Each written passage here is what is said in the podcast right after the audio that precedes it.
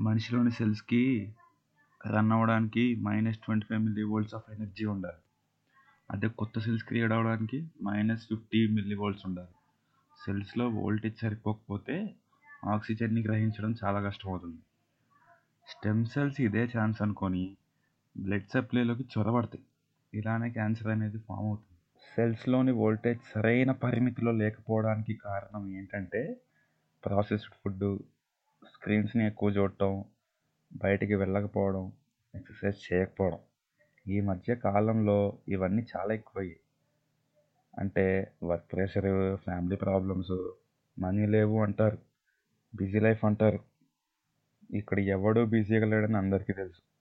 Job చేయాలి వస్తువులు కొనాలి ప్రపంచానికి చూపించాలి అప్పుడే సోషల్ స్టేటస్ పెరుగుతుంది మనుషుల దగ్గరికి వస్తారు కనెక్షన్స్ పెరిగి ఎదగొచ్చు. అవునవును. ఇవన్నీ మీ వర్తిని తెలియజేస్తాయి అని అనుకుంటావు కానీ కాదు.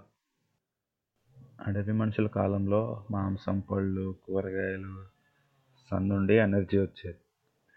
అడవి మనుషులు వేటాడటానికి వెళ్తే ప్రాణాలు ఉంటాయో లేవో కూడా తెలియని పరిస్థితుల్లో ఎంతో కష్టపడితే కానీ ఫుడ్ దొరికేది కాదు.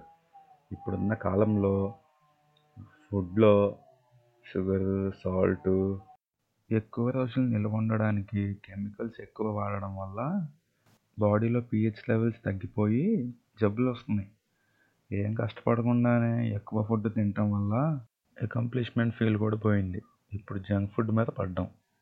జంక్ ఫుడ్ డ్రగ్స్తో సమానం అని అందరికీ తెలుసు. నికోలా టెస్లా ఏమన్నాడంటే ఈ విశ్వంలోని సీక్రెట్స్ తెలుసుకోవాలంటే ఎనర్జీ ఫ్రీక్వెన్సీ అండ్ వైబ్రేషన్స్లోనే ఆలోచించాలన్నాడు. నేనేమంటానంటే నువ్వు నీ బాడీని బ్రెయిన్ని ఎంత కష్టపెడితే నువ్వు తీసుకునే ఫుడ్ ఇన్ఫర్మేషన్ నీకు అంత అందాన్ని ఇస్తాయి. నువ్వు కష్టపడకపోతే నిన్ను నువ్వే కాదు. నీ చుట్టూ ఉన్న మనుషుల్ని చంపుతున్నట్టే.